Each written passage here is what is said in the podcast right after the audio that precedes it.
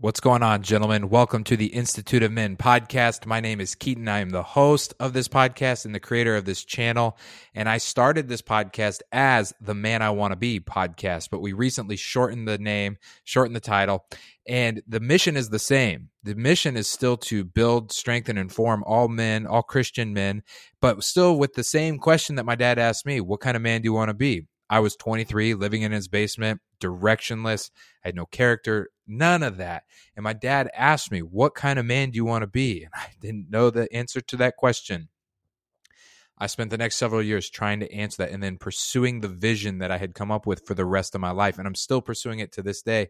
And I want to do the same thing for you because I believe that we need to build and strengthen and form all Christian men who go on to build God's church, strengthen their families and their marriages, and form their children part. So I want to help you figure out what kind of man you want to be. I want to teach you as best I can and learn as best I can the morals and the virtues of the Christian life. That way you can stand firm. I want to help you figure out what you believe. All that kind of stuff. It's going to be really, really important so that you're not tossed to and fro by the waves of every wind of doctrine that comes its way. And you're not just repeat, repeating what the latest political commentator has said without giving thought to what you are saying we are we have to figure out what we believe and why and we got to be rooted in it so that we can stand like oaks like stand firm and stand strong. That's what this channel is dedicated to. So if you want to participate in that go ahead and hit that subscribe button and you'll be notified by anytime content comes out. If you just want to listen to this you can listen to where all the podcasts are available spotify apple podcasts google podcasts all of those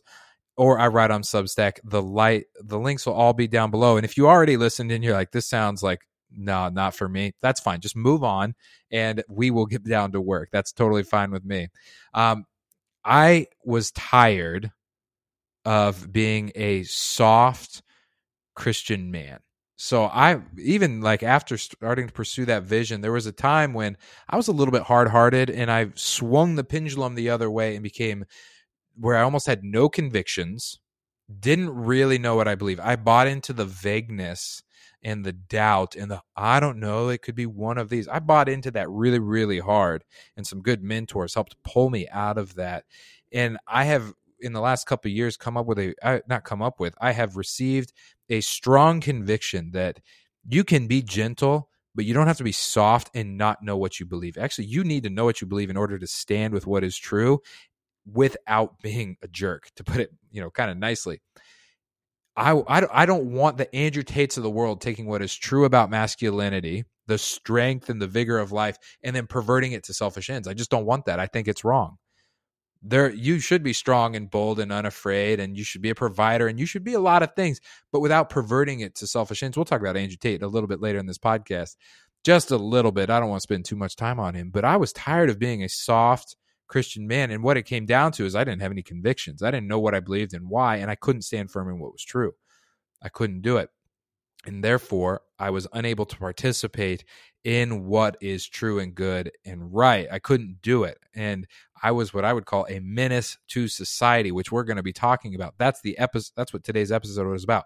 A menace to society. I got that quote from Theodore Roosevelt and he said this to educate a man in mind and not in morals is to educate a menace to society. What does that mean? That means if you can do math but you don't know what's what's right, you can't live by the 10 commandments at even you lie constantly, you live selfishly. If you know how to you know map computer systems and security systems and you can calculate physics you're seeing the limits of what I know because I'm running out of things to say but you don't know the morals, you're a menace to society. I want to talk about that today. Before we get into that, though, I have a book recommendation for you about one of the greatest menaces to society Karl Marx. This book, The Devil and Karl Marx, this was an enlightening read for me. I already knew quite a bit about Karl Marx and his disastrous ideas. I didn't realize how disastrous he was in his personal conduct and character.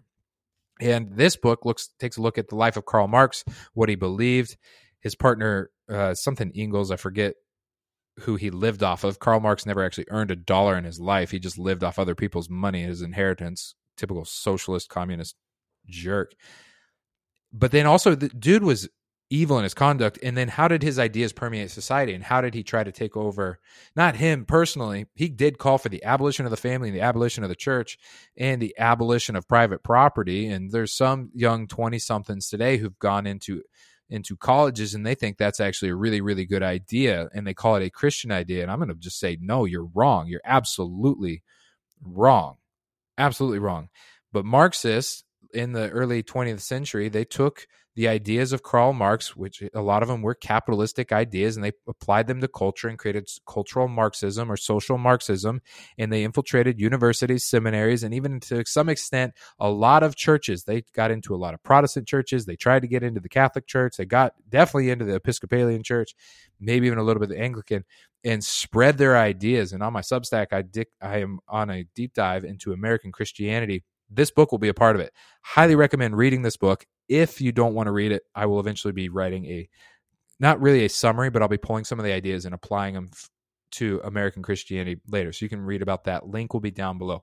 But The Devil and Karl Marx, Paul Kengor, definitely recommend reading this book or listening to it on Audible. It was an excellent listen on Audible, which is how I uh, do a lot of books. I will if I think it's a book I want to read, but I'm not quite sure, I'll listen to it on Audible really, really fast, get a general idea of the book.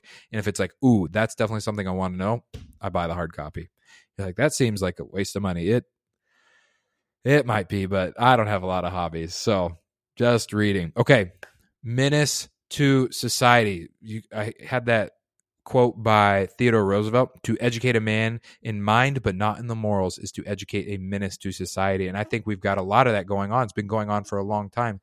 You have some of the smartest people in the world most educated people in the world but they're incapable of doing right and anything good or right or true and they don't even know they can't even distinguish between good right and true and what's evil Dallas Willard opens up his book Divine Conspiracy with the same thing. He says we're flying upside down. You have people who can talk about what would be good but are incapable of doing it. And he uses the example of a philosophy student at Harvard University who got an A in moral philosophy but was constantly making fun of the cleaning lady and trying to seduce her to sleep with him in his dorm. So he gets an A in moral philosophy. He can talk about how things ought to be. But then he goes back and and is asking this woman to sleep with him for money or whatever. And then if she doesn't, she he makes fun of her. Dude's incredibly immoral. And we have this entire separation happening right now. Those are menaces to society. And I'm afraid that you and me have participated in this not by our own will, but maybe even on accident, and maybe in sometimes by our own will. So a menace I got there's also Paul Johnson, one of my favorite historians. Paul Kengor might replace him. Paul Johnson, though, has a book called Enemies of Society, and he details some of this in his book, Enemy, his, the book Enemies of Society. So he uses a different word, but I'm going to pull a little bit from there as well. There are the obvious menaces to society. There are those who, uh, you know, they commit crimes, they drink too much at bars and just sleep with too many women. They, you know, people, but mostly people who commit crimes. Those are going to be people who are menaces to society. You can see them. You're like, ah, man, you are really, really doing not good things. But then there's also something that you and I participate in, and part of it I think is our fault, and part of it is not our fault. So I'm going to just let me spell this out. Men, this is a min. Uh, no, let me say this first. Let me say this. Modern culture has insisted that you and I become passive men who sit down and shut up. That's that has been the insistence.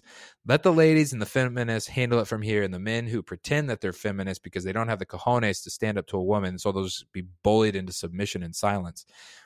What you are really doing is create by they have we've been bullied into that. It has been proclaimed, and I'm willing to bet that you believe that you need to sit down and shut up and just let other people handle it. And that was a message you've probably heard since childhood. Kids are hearing it today that if you are a man, it's bad. That's why Anthony Esolen wrote a book called No Apologies Why Society Depends on the Strength of Men. And a, I forget his name, a pastor in Ohio wrote a book called It's Good to Be a Man. And there's this, you know, Jordan Peterson is skyrocketing in popularity because he's proclaiming it's good to be a man and it's good to be a man in the modern message that it wants you and I to sit down and shut up is actually creating an entire generation of men who are menaces to society not by their own fault. They're just like I, nobody is telling me that what is in me is good. And I'm here to tell you it's good. It's good. So, with that in mind, with that in mind, I wanted to let me run through what I think a menace to society is, and then let's spell this out a little bit more, and then figure out like, hey, how can you and I not be a menace to society and actually be beacons of hope and truth and goodness? Okay, men who abdicate the responsibility primarily to, primarily to their family that is a menace to society. We're going to cover that in a little bit more. I'm going to go in more detail on all of these, by the way. High minded idealists whose theories work on paper but do not make anything good to come pass into society, like this guy like this guy and many many others that you can name of all the ESG people who think that you're doing good by f- scaring the crap out of a generation of young people who are now just barricading streets and not thinking about the poor. Only rich people can think about the climate.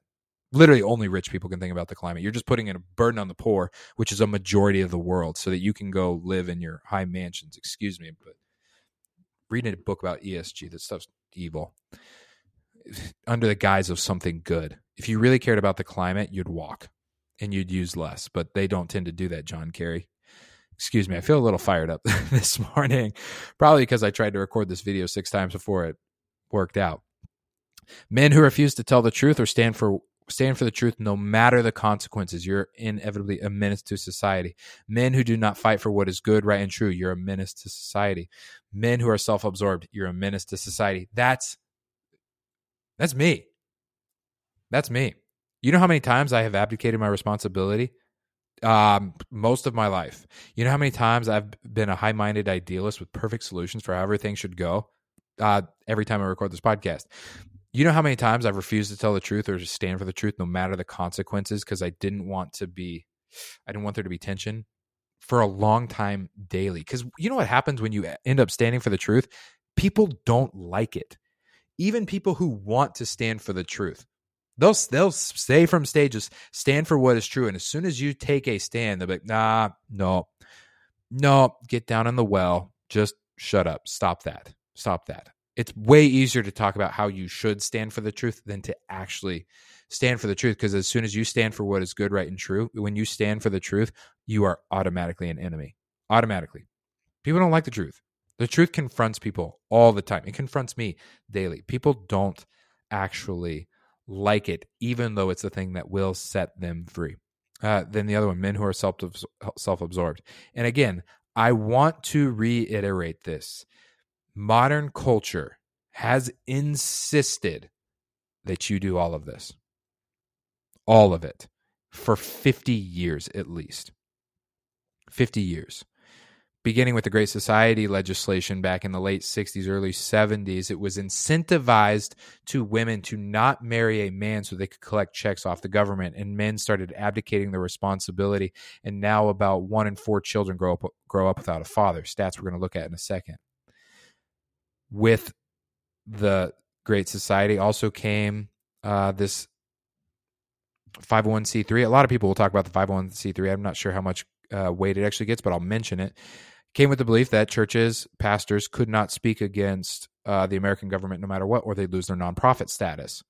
That's a whether or not that's uh, happened is a very interesting thing to consider. Uh, you have been told not to fight for what is good, right, and true because how could you know you're a man? Well, you are a man. You're the natural defender of life, which is something we're going to talk about. You have been, you have received messages your entire life that your natural strength, not just physical, men are naturally stronger, but you have a more aggressive uh, internal disposition than women do. You're going to be naturally be more aggressive. You're naturally going to be uh, more of a fighter. You're natural. Not every and not every man is going to fit into that, but you're naturally going to be a warrior and a truth warrior. You're going to care about that. That's why men are tend to be more involved in politics because they care about the ordering of society and they care about what is true but you've been told your entire life to sit down and shut up. And that creates menaces to society. And actually, I think if you look at Exodus, if you want to control large groups of people, one thing you have to do is get rid of the men. You ever wondered, like in Exodus, why do they kill the male babies? If they wanted them enslaved, you would want the men to grow up so that they could do the hard work that was required by slavery, like building whatever they were building in Egypt, making the bricks. But they wanted to kill off the men because you can't, if strong men rise up, slavery's gone. That's just true of everything.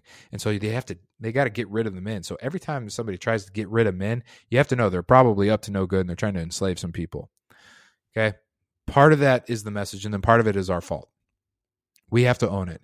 We're not going to fall for Freudian psychology where we're a victim of everything that's ever come before us. We're not going to do that.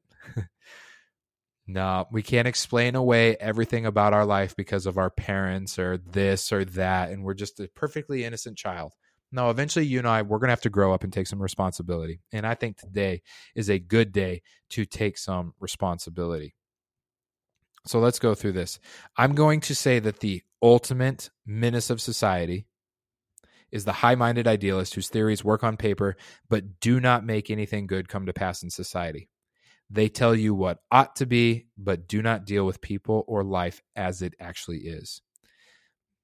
Karl Marx, climate change activists who are currently ruining art from Western civilization. Everything works on paper every time. It works perfectly on paper, but you are always forced on paper to get rid of reality. You're forced to get rid of human nature. You're forced to get rid of a lot of things. You you can't abolish private property because then you have to abolish human nature, and you can't do that. You can't force people to not heat their homes to lower the global temperature by like 0.03 degrees Celsius. They're going to freeze to death. That's happening in Europe, by the way. Or there's the high minded idealists who think it's the best thing possible to put our children into classrooms for eight hours a day for at least 12 years. And in some cases, it gets earlier and earlier and earlier, all the way down to two, because every two year old needs to be prepping for their Harvard scores so they can get into an Ivy League school with half their credits done and then get a high paying job or something like that. No, no, that is not going to, that is a, that is an idealistic view of the world. The primary job of of parents is to educate their children. Yes, educate them in the morals. Excuse me, I got something in my eye. But the primary the primary we're not going to send our kids to school for 20 years so that they can be far away from our parents. That that sounds good on paper. But actually what it does is ruining children children. Just look at, you know, the stats. It's one of the many factors contributing to the to the most stressed out generation in history. So no, we're not going to. High-minded idealists are the ultimate menaces to society. But then let's get into like you and me. Let's get into you and me and what you and I can actually do about it. Because every time you and I abdicate our responsibility as men, the world suffers. A guy named Matt Chandler, he's a pastor in Texas, big, awesome, awesome pastor, yells a lot. I learned how to really read the Bible listening to Matt Chandler. And he says, when men don't do what men are designed to do, the world falters. And that couldn't be more true. So the first point, the ultimate, the men who are menaces to society, you and me, and I don't want to be a menace to society. Men who abdicate their responsibility primarily to their family become a menace to society. Listen to some of these stats from the U.S. Census Bureau. I found these on the website excuse me, father absence statistics, or excuse me, fatherhood.org. I found this website and it had all these statistics. Listen to this.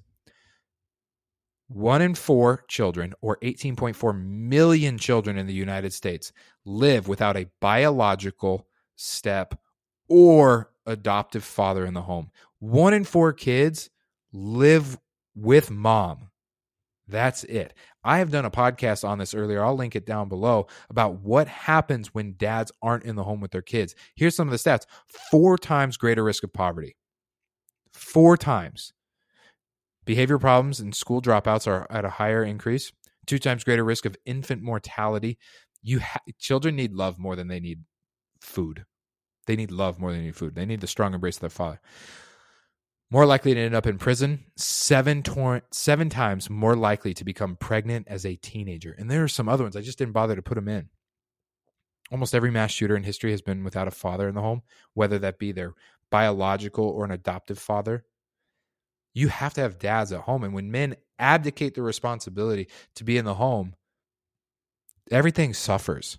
And again, I'm going to point back to the Great Society legislation because you can track it on a graph that when, and I'm going to give them the benefit of the doubt. I don't think people like plot out, let's get them. I think people unknowingly have good intentions with disastrous consequences and they need to be corrected. So I'm going to give Lyndon Johnson and the legislature at the time the benefit of the doubt with a great society, even though I think they were wrong. I think they were trying to be helpful. And what they did is have a lot of unintended consequences. When you incentivize dads not being in the home, men, us in our passivity are like, great. I don't need to provide. I don't need to commit my life to this woman. The government will take care of her. I can go do whatever I want. And men do that in droves, in droves. And it's not good. And that legislation needs to be overturned. But you and I, we need to realize how important we are to our children and to our families as a rock of stabilization. It says in Proverbs that men, the fathers are the glory of their children. That means that like when the children sees you, they see they see glory. They that you're everything.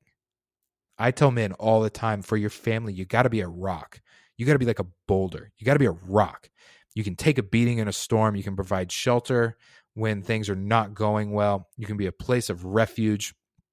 And you can be like a firm rock that your your family can stand upon. You got to be a rock. You got to be you got to be those attributes you, are you everybody needs them. They need them. It, men who abdicate their responsibility primarily to their family become menaces to society, and that changes generations. Generations. Men who refuse to tell the truth or stand for the truth, no matter the consequences, they also become menaces to society. That's me. That's me.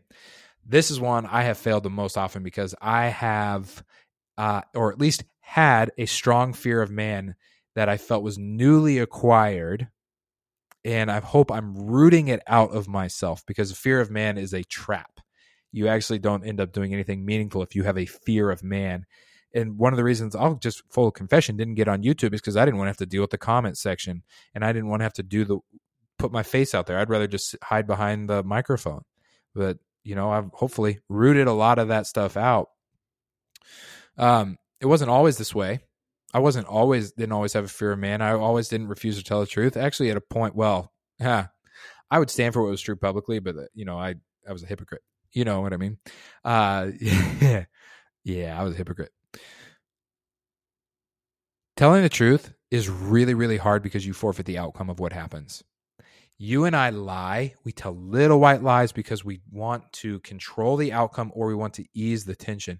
You've probably been in a situation where you tell the truth and it's just awkward and it's tense and the temptation to say something just to get rid of the tension just to ease it, even if you especially if you don't believe it you don't believe it you don't plan on acting on it let's say you resign your job and you want to make a promise like i'll still be available even though nothing in you wants to be available. You're like i'm moving on. I'm going to a different work whatever. You end a relationship you're like we can still be friends. You're lying. You're trying to ease the tension because when you tell the truth, you forfeit the outcome and you get to see what happens. Truth is naturally confrontational. The truth naturally forces people to basically bow to it, to accept it, or to flee from it. And it's really, really hard to tell the truth. That's why it's so easy for you and I to lie, because we have a false sense of control of what happens. And when you don't tell the truth, no matter the consequences, no matter the consequences. You become a menace to society. Now, I know the difference between holding my tongue for prudence and telling the truth. I know the difference. A lot of times it's good it is good to hold your tongue, being prudent. You can't just say whatever you're thinking at the moment and be like, "Well, I'm just being real or I'm just telling the truth or whatever." No, like, use prudence, use wisdom. A lot of times you're just saying stuff to talk, not because it's actually true. If you're telling the truth, it'll cost you something. That's a great way to know if it if you, it'll cost you something somewhere if you're telling the truth. But a lot of us, you know, um, we don't tell the truth because we don't want to tell. The, we don't want to stir the water And so we just sit there wishing we had the courage and the cojones to say what we actually think and what we mean and what we really want, but we don't have it in us. And so we we hold our tongue and under the guise of prudence. You no, you're just you're afraid. And we got to know. I was afraid. I'm telling you, these are you know I can talk about this stuff because I do this stuff. You have to tell the truth. Like we have to. For example, I have never wanted to publicly say something about the murder murdering of babies because I didn't want to have to deal with the pushback or the offense that comes. For, I know people who have who have murdered their babies. And I'm using that phrase intentionally because if I use another word it might get blocked and it's what it is. It's what it is. And I haven't wanted to say anything publicly because I don't want to offend somebody. That is a ridiculous thing it is ridiculous to not stand up for life because you don't want to hurt somebody who did something that they should not have done. Yeah, like is there forgiveness if you repent? Yeah, yeah, there is. You and I cannot 70 million babies in 50 years. And it's like, well, you're a man, so you this isn't your fight. No, actually it is exactly my fight. Women are the givers of life. Men are by nature the defenders of life. That's why they're more naturally aggressive. That's why they're physically stronger. That's why they have a heart to defend. Men, you and I are the defenders of life, and women cannot fight that battle on their own. You and I cannot be silent while while genocide is happening. You we can't. We can't. And I wouldn't say anything because I didn't want to offend somebody. So consider that my public statement of like I'm on the side of life. I'm on I am and it is wrong, and it has been wrong for me to remain silent while children have been murdered. And if you want to see what it's like, if you want to, you know, really confront what you think about this particular subject, I go to live action their Instagram page and scroll through their content and especially click on the content that says sensitive content. Click on it. Let the reality confront you.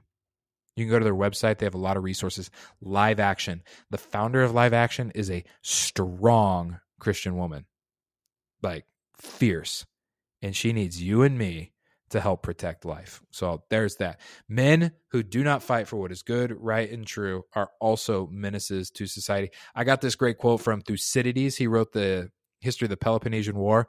Fantastic read. Now, there are sections of it that are really confusing because I don't know much about the the the geography of the area and and all the history of that period but there's these speeches in the history of the Peloponnesian War it's worth reading just for that. Go buy the book just read the speeches the speeches are incredible. Here's a quote from him it never occurs to any of them that the apathy of one will damage damage the interests of all.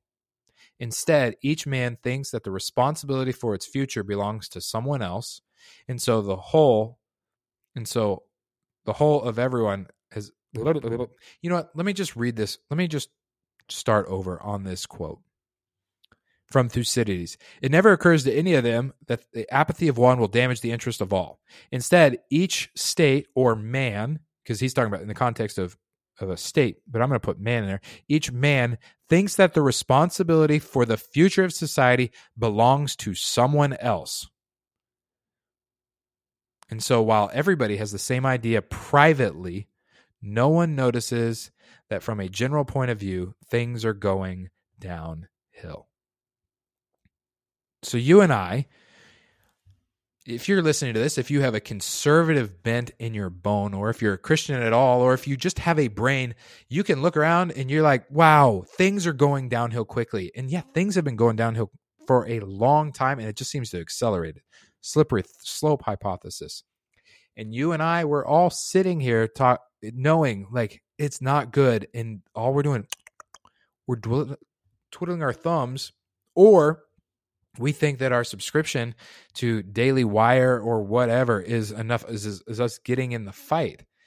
And all we're doing is we're paying our subscription so we can consume their content and we'll let them take care of it. It never occurs to us that our apathy in that contributes. Now, how do you actually fight? What do men do to fight for what's good, right, and true? Well, you start by becoming a man of character, a man of virtue, a man who lives in uprightness and integrity. That's where you start. If you don't do those things and you go and shout into the streets, it's actually easier to shout in the streets and to talk about political commentary with your buddies than it actually is to change your life.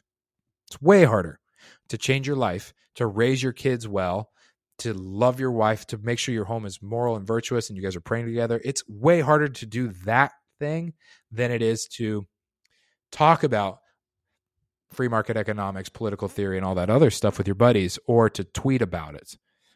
Tweet, tweet, tweet. All we're doing, we're we're being that's apathy. That's apathy. You've subscribed to the Daily Wire. You subscribe to whatever you subscribe to, you pay your fee, you consume their content, and you, are making a difference.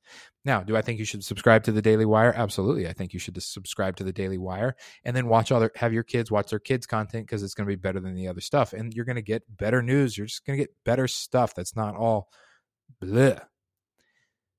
But we've got to be men of action, men of prayer, men of fortitude, men who actually get in the game and do something. And it starts with our home and it goes from there. If you have kids in that are school age be involved in their school. Like get on the pta association and then if they're in public school and then realize oh it's time for me to homeschool or something like that. Don't just abdicate the responsibility and push it on don't just assume somebody else is going to do this. Everybody needs to do their part. And you know what's so interesting about modern just modern society maybe even modern conservatism especially? And i think it has to do with superhero movies we want we act like the avengers are just going to show up that a small group of really high powered people are just going to get up and they're going to fight the battles while we run and hide. And that that's not going to happen. The avengers are not going to show up. The daily wire or anybody else you listen to isn't going to be able to solve everything. They can't be the avengers. It's not possible. There america is too the world is too big. We need we don't need heroes per se in that in the Avengers kind of sense. We need William Wallace's and then we need the people who can follow William Wallace. If you've ever seen Braveheart, William Wallace became an icon, but not people weren't just throwing money at him so he could go fight alone. They like got behind him, joined his army. You got to do something. We got to do something. Something. Just stand up and fight. So I I I've myself do this frequently. I like even just last night, I, I, was having these weird dreams, and I was saying like, well, what am I going to say that somebody else already hasn't said? Well, I, Jordan Peterson has already said what I'm going to say, and um, you know, there's plenty of other like there's like so many manhood podcasts. Like they've already they're already good. There's a like, what am I really going to do? I should do something else. Plus, I'm only 32. What do I really know? I've got two kids. They're all they're both under two. Like, what am I? Okay, but I got to do something I I got to do something. And you and I, we got to do something. Not everybody in the world listens to Jordan Peterson. Not everybody in the world listens to big time pastors. That's what like your local community is where it matters the most. Where it matters the most. We got to be there first. And then if there's a big platform, great, great. What do I mean?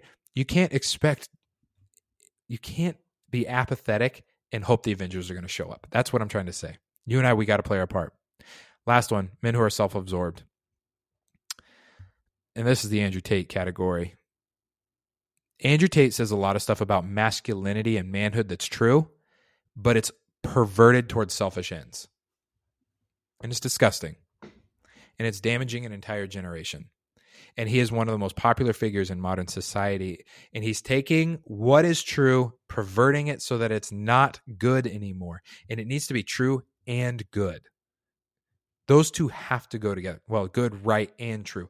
It needs to be righteous. It needs to be good. It needs to be fruitful. Be like, and so you and I have an obligation to not be self-absorbed and to openly combat that thing. Do I have a platform like Andrew Tate? Not even close. You can look at the numbers.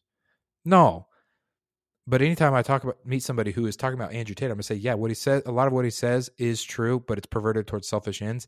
And men who are self-absorbed are menaces to society. Men who take the strengths of masculinity and offer them to other people are true men. Live self-sacrificially, who do things for the benefit of others, not for ourselves, not for selfish gain. That's how you combat the self absorption. So yeah, you know what? He says things that are true, but he turns he perverts them towards selfish ends. And so you need to reclaim what is true and make it life-giving and self-sacrificing for the benefit of others because that's what it really means to be a Christian man. I want to become a man who takes full responsibility for everything entrusted to him. I want to be a man who tells the truth no matter the consequences. I want to be like men who fight for what's good, right, and true. And I want us to be men who are self giving, not self absorbed. I don't want to be a menace to society. And I'm not going to buy into the lie anymore that the best thing I can do is sit down and shut up. I'm just not going to do that. I don't think you should either.